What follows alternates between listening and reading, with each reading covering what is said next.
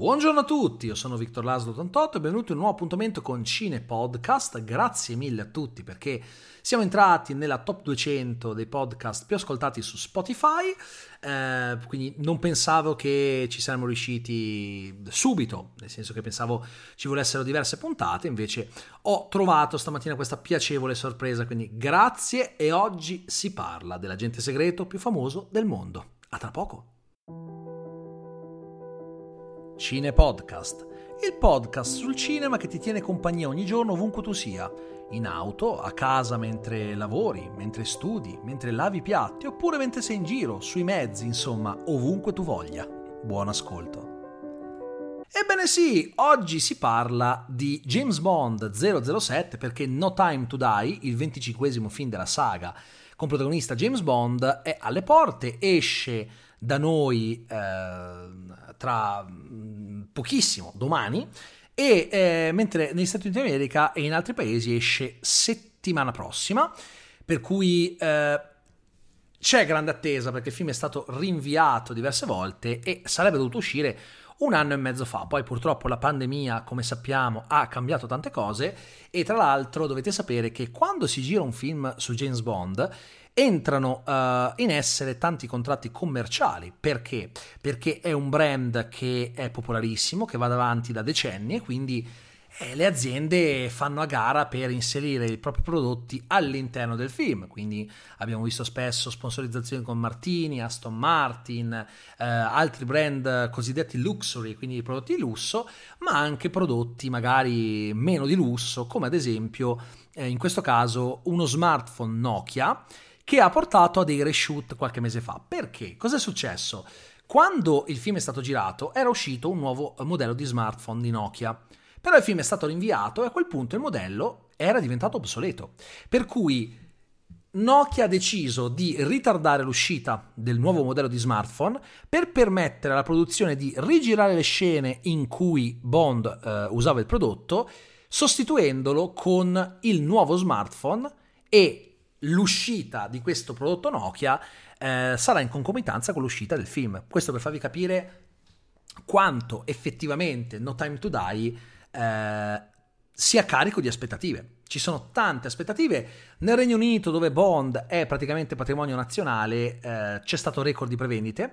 Ha eh, in 24 ore totalizzato le eh, prevendite che Spectre, il capitolo precedente della saga, aveva totalizzato in un mese addirittura si prevede cioè le, prevendite sono addirittura maggiori di quelle di Avengers Endgame. Si prevede un incasso nei paesi in cui il film uscirà che ammonterà a un totale di 90 milioni di dollari. Queste sono le previsioni degli esperti, degli analisti.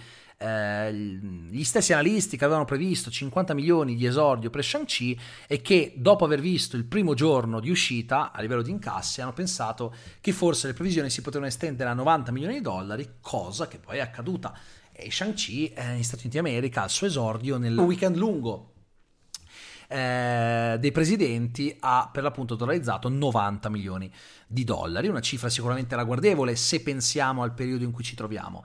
Uh, no Time to Die non so quanto possa effettivamente incassare, perché eh, un conto è fare delle previsioni per eh, l'esordio, un conto è sapere quanto incasserà sul lungo periodo. Sappiamo che se un film oggigiorno arriva a 300 milioni di dollari, è sicuramente grasso che cola. Questo film per poter andare in pari dovrebbe fare almeno un 600 milioni, non credo che arriverà a far tanto perché ricordiamoci che eh, purtroppo al momento non sono tanti eh, i, i, i, film che hanno incassato più di mezzo miliardo.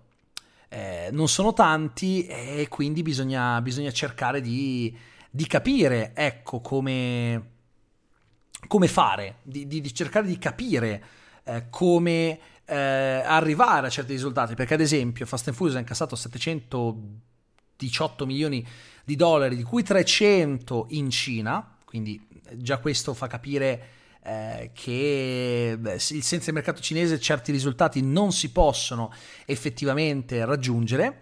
Eh, e eh, tra l'altro bisogna anche pensare che l'incasso più alto degli ultimi tempi è un film cinese è un film cinese, è questo il problema vero, perché eh, che ha incassato più di 800 milioni di dollari. un film cinese incassa tanto nel paese di origine proprio perché là c'è un patriottismo anche riguardo il cinema che è enorme e quindi è, è logico che bisogna eh, effettivamente pensare eh, che un, un film su Bond adesso difficilmente può raggiungere eh, un, risultato, un, risultato, del genere.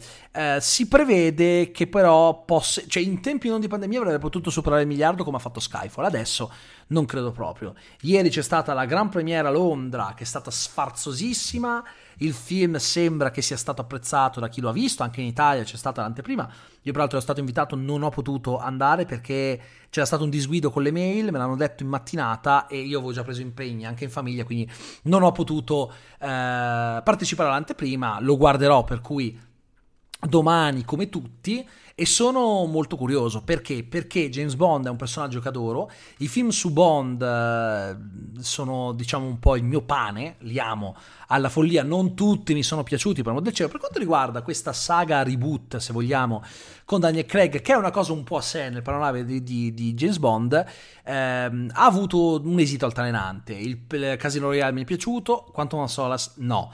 Skyfall è il mio film su Bond preferito. Spectre non mi è piaciuto, non mi è piaciuto, mi ha fatto impazzire, non lo ritengo brutto come eh, ritengo eh, Quantum of Solace, eh, il villain tra l'altro non mi sembrava neanche un villain molto bondiano, era un, un coglioncello patetico, eh, quindi diciamo che eh, rimango eh, curioso perché se la, la progressione rimane questa, questo dovrebbe piacermi però ovviamente mm, non è un dato scientifico. Ecco, per cui vediamo come andrà. Tra l'altro io sono convinto che Rami Malek sia il dottor No, così come Franz Oberhauser era, chi sappiamo, eh, nel film precedente in Spectre e devo dire che questo Daniel Craig, questo Bond di Daniel Craig un po' mi mancherà.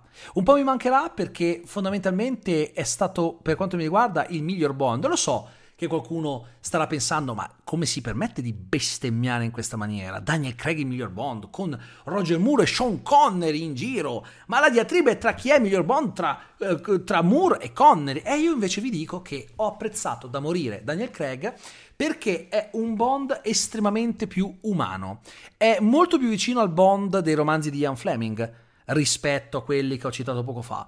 Mi piace molto di più come James Bond per cui ho apprezzato, poi c'è anche la questione, no? della 007 donna che c'è dall'inizio del film perché 007 si è ritirato eh, come sappiamo questo è quello che sappiamo quindi non è spoiler c'è anche nei trailer eh, il ruolo di 007 è passato a un agente donna eh, da qui tutti chiedono ah ma quindi faranno il Bond donna ma quindi faranno Jane Bond no ragazzi non è, una so- non è James Bond che cambia genere e diventa donna è una donna un'altra eh, un'altra che è la Shana Lynch, l'attrice, un altro personaggio che assume il ruolo di agente 007, quindi 007. Eh, quello che potrebbe accadere è che magari, visto che MGM sta per essere acquistata da Amazon, antitrust permettendo, ancora non è stato dato il via alla transazione, ma se l'antitrust approverà, cosa che probabilmente farà riusciranno uh, al 100% ad acquisire uh, l'azienda, io penso che magari Amazon potrebbe pensare ad una o una trilogia di film esclusivi per la piattaforma o una serie addirittura sulla 007 donna. Attenzione, magari poi questo personaggio crepa nel film, eh? questo non lo so, ma Barbara Broccoli eh, ha detto, che colei che si occupa del, del franchise di Bond eh, in MGM, ha detto che eh, Bond non diventerà mai una donna nel senso in cui tutti lo intendono, cioè non ci sarà una Jane Bond. Il massimo che può accadere è quello che vediamo in questo film e magari questo personaggio verrà sfruttato in futuro per espandere l'universo di James Bond, cosa che finora non era mai successa e che onestamente non mi dispiacerebbe se dovesse accadere, devo essere sincero. Non mi dispiacerebbe vedere le avventure di una Bond donna eh, cioè di una, scusate, non di una donna, di una 007 donna, perché no? Un altro personaggio, un altro carattere, altri comprimari, potrebbe essere una buona espansione dell'universo, un buono spin-off, perché no? E eh, tra l'altro sappiamo che il film è accompagnato da dichiarazioni che hanno fatto discutere.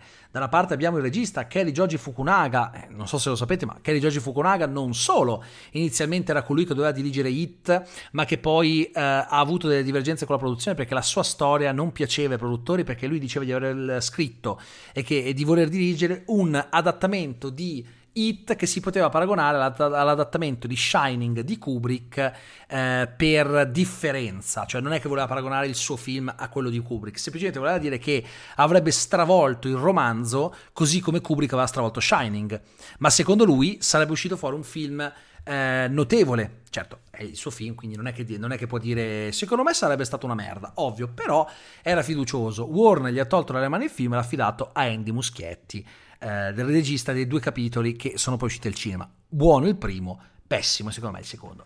Um, e, e, quindi Kerry Giorgio Fukunaga è anche il creatore di True Detective, quindi è un regista su cui ci sono tante aspettative che ha detto che il suo Bond è diverso da quello di Connery che era uno stupratore per via della famosa scena in Missione Goldfinger quando eh, Bond diceva alla Bond Girl di turno lo sai che lo vuole dice no, no vuol dire sì e poi per appunto quagliavano, eh, si baciavano e tutto, e lui dice quello è praticamente uno stupro perché lei non voleva. Quando però se guardiamo il contesto del film era abbastanza chiaro che in realtà lei era consenziente ma voleva farsi desiderare, quindi parole un po' dure che Giorgio Fukunaga poi che nei film di Bond spesso ci sia stato del sessismo è vero, non è giustificabile eh, il contesto è quello di un periodo in cui per sfortuna ancora eh, la condizione della donna era diversa per cui è un film figlio dei tempi sono film figli dei tempi in cui uscirono purtroppo la cultura era quella, era una cultura abbastanza maschilista e misogina, eh, però in realtà eh, credo che quella scena che ha descritto Gary Giorgio Fukunaga avesse tutto un altro intento, sono abbastanza convinto. Eh, poi c'è stato Craig che ha detto, secondo me Bond non deve essere una donna, eh, non è molto meglio creare un personaggio da zero piuttosto che trasformare Bond in una donna non avrebbe granché senso. Io sono d'accordo con lui, cioè perché per, per, avere un personaggio femminile forte dobbiamo trasformare un personaggio che è sempre stato maschile in una donna? Non è meglio creare ad hoc per un, ruolo, un ruolo femminile eh, che, si, che, abbia qualcosa da dire? Io sono d'accordo con Daniel Craig, cioè questa è la sintesi delle sue parole. Perché trasformare James Bond in una donna? È il discorso di prima, ma non è molto meglio creare un ruolo ad hoc che venga interpretato da un'attrice capace che magari possa avere un una sua espansione in un certo senso. Ecco, secondo me sarebbe decisamente più interessante, quindi sono d'accordo con, con lui. Bo, ehm, Craig, tra l'altro, negli ultimi anni ha sviluppato una sorta di, non dico antipatia, ma fastidio per il ruolo di Bond perché ormai è Bond da 15 anni e non vedeva l'ora di ritirarsi da, da, questo franchise perché non vuole finire come tanti attori che vengono poi identificati con un solo personaggio. Vero è che eh, ovviamente eh, James Bond, il franchise di 007, ha dato una popolarità planetaria a Craig che quando ha interpretato il eh, personaggio in Casino Royale era conosciuto, ma non più di tanto, aveva fatto Munich con uh, Steven Spielberg, ma era il ruolo più grosso che aveva ricoperto in, uh, in quel momento, fino a quel momento nella sua carriera.